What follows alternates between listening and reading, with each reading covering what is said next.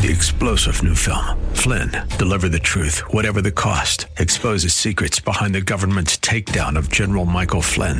Flynn knew what the intel world had been up to. He ordered the first audit of the use of contractors. This set off alarm bells. He told the truth. He was the most dangerous person for Donald Trump to hire. They had to get rid of Flynn.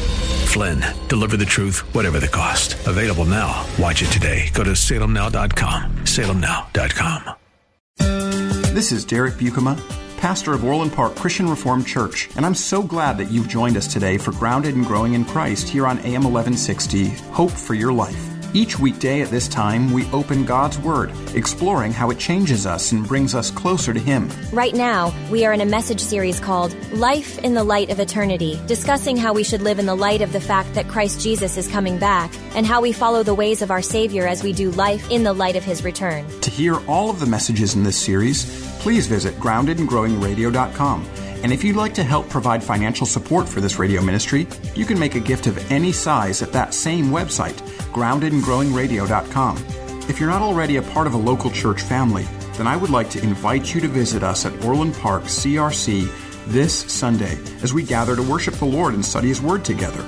To find our service times and location information, just visit groundedandgrowingradio.com. And now, let's open God's Word to see what He has for us today. Please turn with me in your Bibles to 1 Thessalonians chapter 5. Here's what the Bible says. Now, concerning the times and the seasons, brothers, you have no need to have anything written to you, for you yourselves are fully aware that the day of the Lord will come like a thief in the night. While people are saying there is peace and security, then sudden destruction will come upon them as labor pains come upon a pregnant woman, and they will not escape. But you are not in darkness, brothers, for that day to surprise you like a thief. For you are all children of light, children of the day. We are not of the night or the darkness. So then, let us not sleep as others do, but let us keep awake and be sober. For those who sleep, sleep at night, and those who get drunk are drunk at night. But since we belong to the day, let us be sober, having put on the breastplate of faith and love, and for a helmet, the hope of salvation. For God has not destined us for wrath, but to obtain salvation through our Lord Jesus Christ, who died for us, that whether we are awake or asleep, we might live with him. Therefore, encourage one another and build one another up, just as you are doing. In 2010 and 2011, there was a massive campaign from an organization called Family Radio to tell people a message that came from their founder, a man named Harold Camping. The message that Harold Camping was saying was that Jesus was going to return on May 21, 2011. This date, May 21, 2011, was allegedly supposed to be the day of the Judgment Day, whereupon the saved would be taken up to heaven in the rapture, and there would follow five months of fire and brimstone and plagues on earth, with millions of people dying each day, culminating on October 21, 2011. That's a quote from Harold Camping. Perhaps you saw one of the billboards that was put up advertising this sort of thing. I don't know if these made their way to the Midwest, but as I was living in California, where Harold Camping was living, I would see these throughout the, uh, throughout the cities that I'd be in, that these billboards were up everywhere. Judgment Day is coming, the 21st of May, 2011. And then, do you see that, that little crest there in the upper left hand corner? It says, The Bible guarantees it. So this was, this was a teacher saying that the Bible guaranteed that Jesus was going to be coming back on May 21, 2011. But did the Bible guarantee that? Well, if it did, then the Bible was wrong because May 21, 2011 has come and gone, and Jesus has not yet returned. And it turns out this wasn't the first time that Harold Camping had predicted the end of the world. He had previously predicted that it would happen on September 6, 1994, then September 29 and October 2nd of that same year. This was the fourth wrong guess that Mr. Camping had put forward. And he's not alone. in his predicting of the end of the world. Hilary of Poitiers said the end of the world would come in 365. Pope Innocent III said the world would end in 1284, 666 years after the rise of Islam. One uh, theological enemy of John Calvin, Michael Servetus, said that the world would end in 1585, claiming that the devil's reign had begun in 325 with the Council of Nicaea, and that the devil would reign for 1,260 years, bringing 1585 as the end of the world. Christopher Columbus said that the world would end in 1658.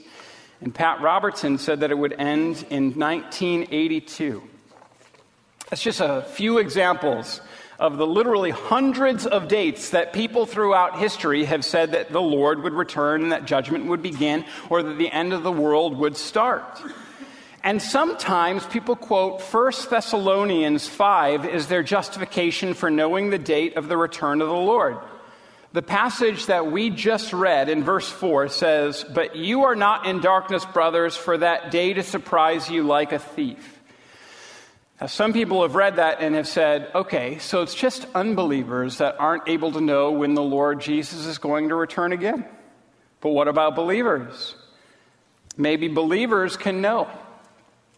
And generation after generation and century after century, people have made predictions. And generation after generation and century after century, people have been wrong.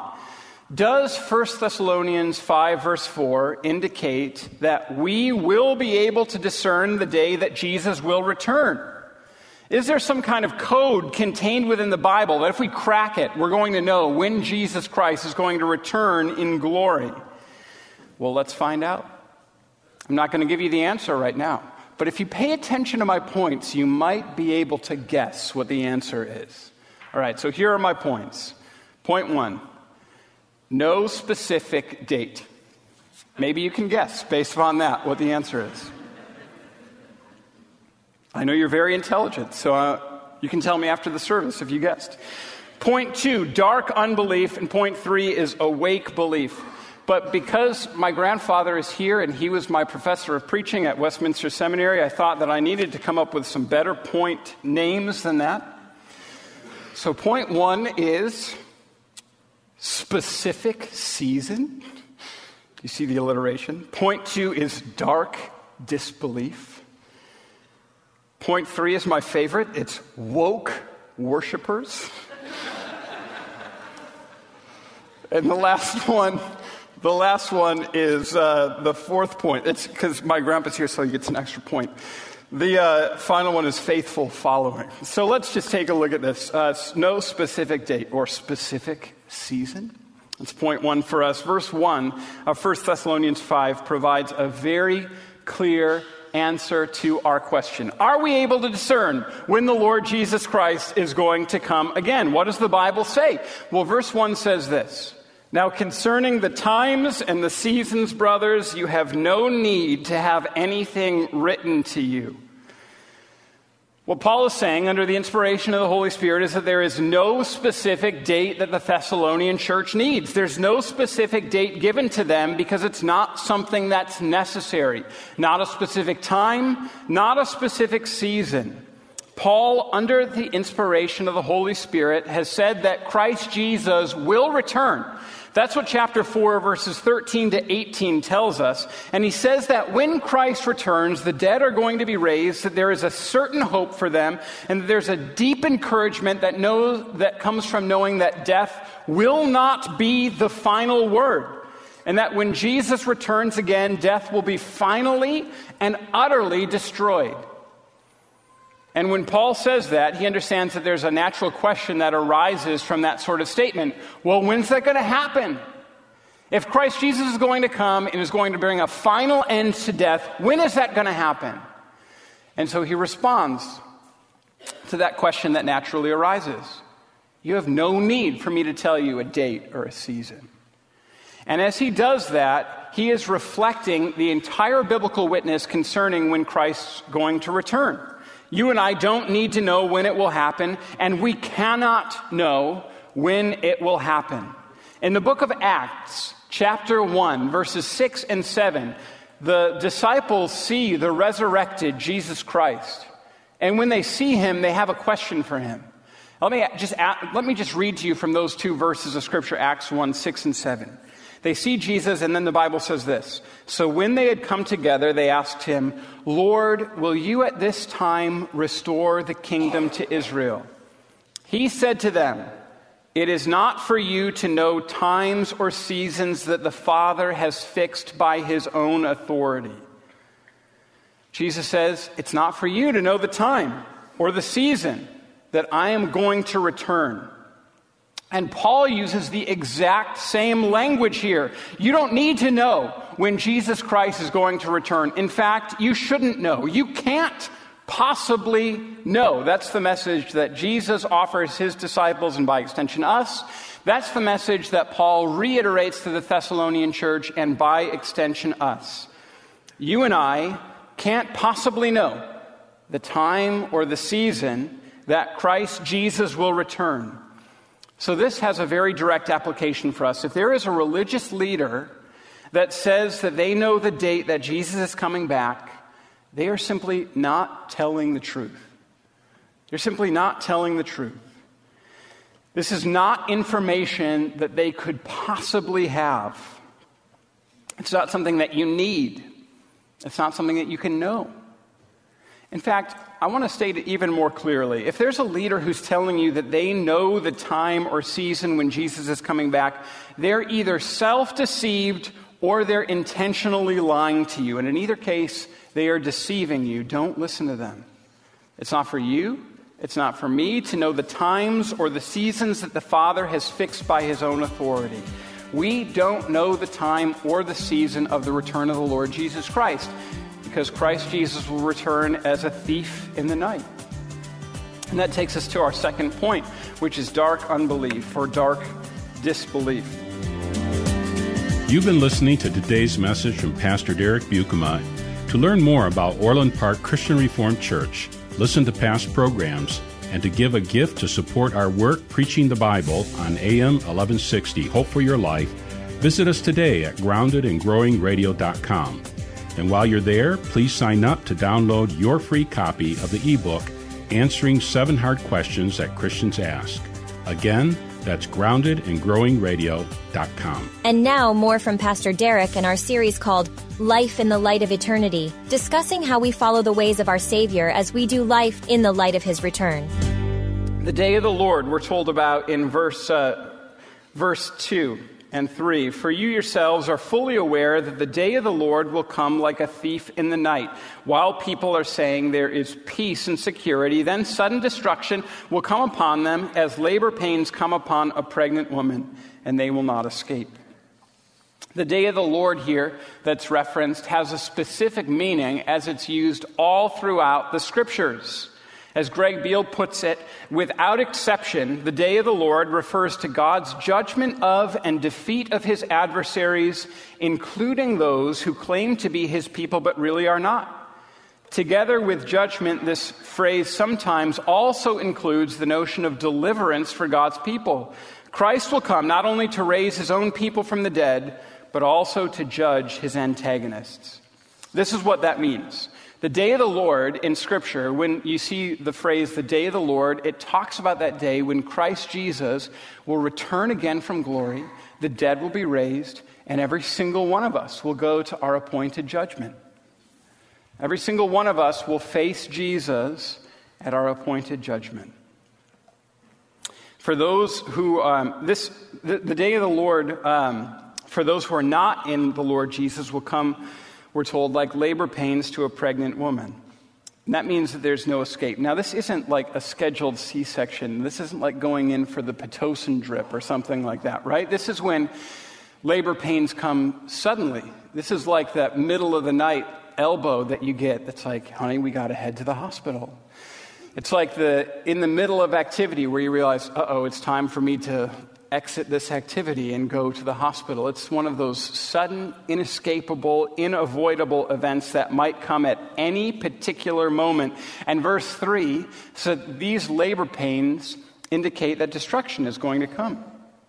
This means that when Christ returns, those who don't trust in Jesus will be separated from God at Christ's return.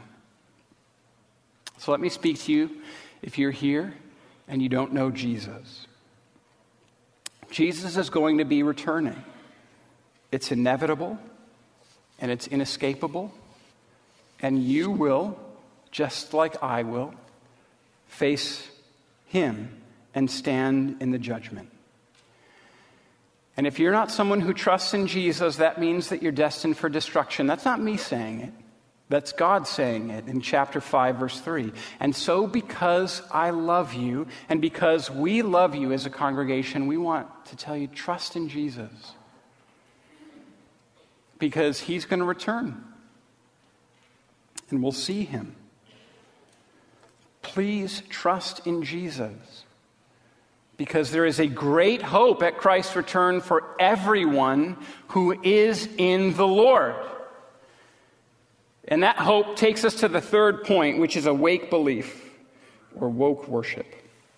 Verse 4 then gives to us a contrast, contrast. Speaking to believers who this book was written to, Paul says, You are not in darkness, however, for this day to come on you like a thief. And then there are all sorts of distinctions that are offered. Those who are in unbelief are asleep. Those who are in Jesus are awake. Those who are in unbelief are drunk on the ways of the world. Those who are in Jesus are sober. Those who are in the ways of the world are in darkness. If you're in Jesus, you are in the light.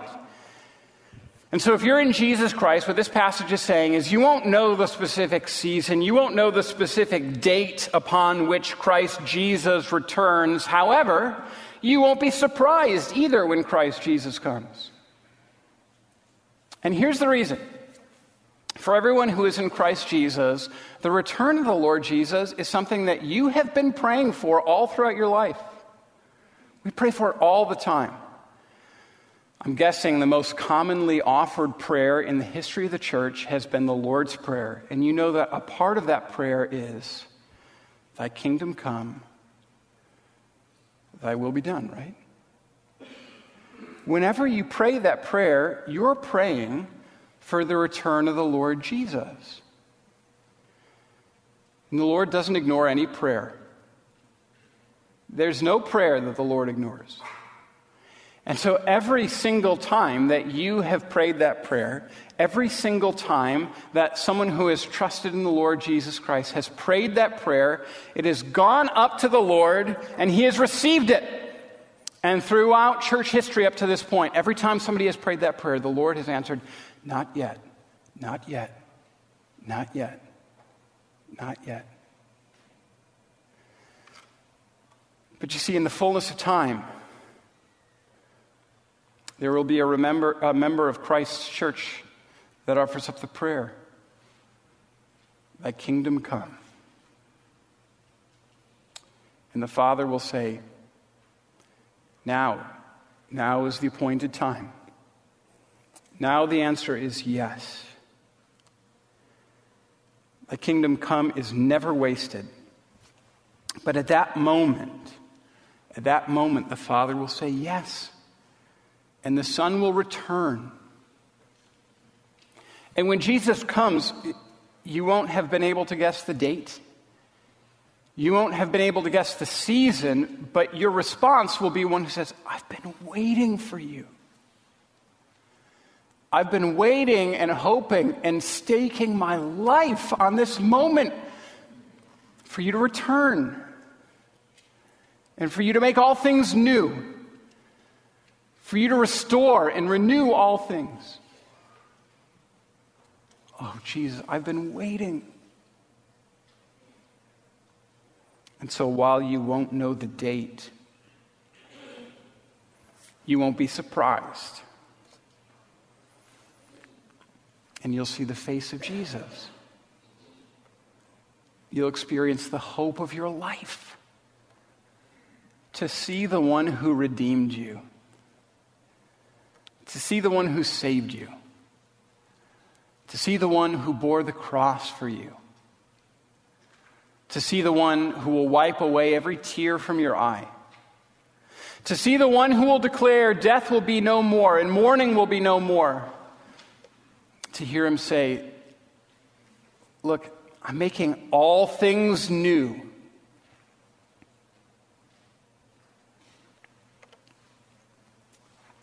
And this knowledge should encourage us to faithfulness.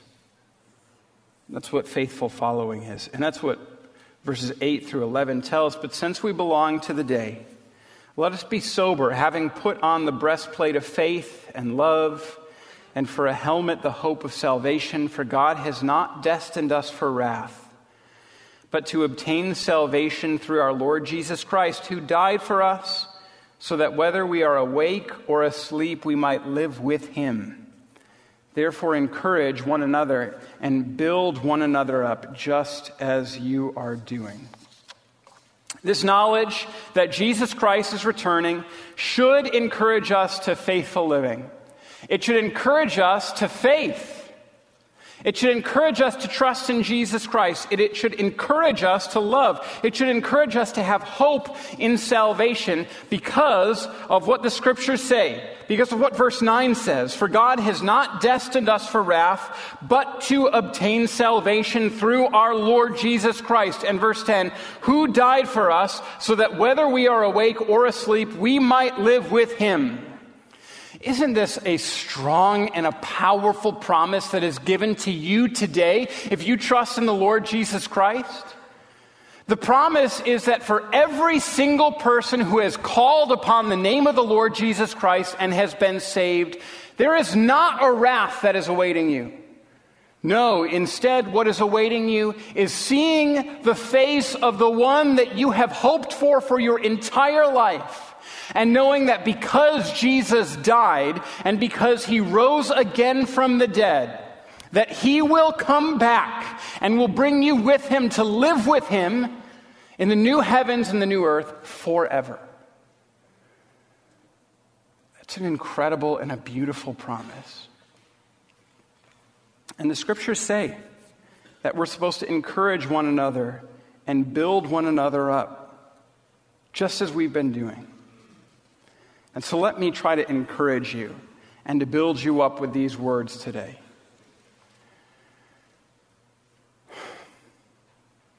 For any person that lives and fears the wrath of the Lord, if you're in Christ Jesus, you have, you have nothing to fear, no wrath. For those of you who, who live and, and are mourning one that you have lost. Death's not the final word.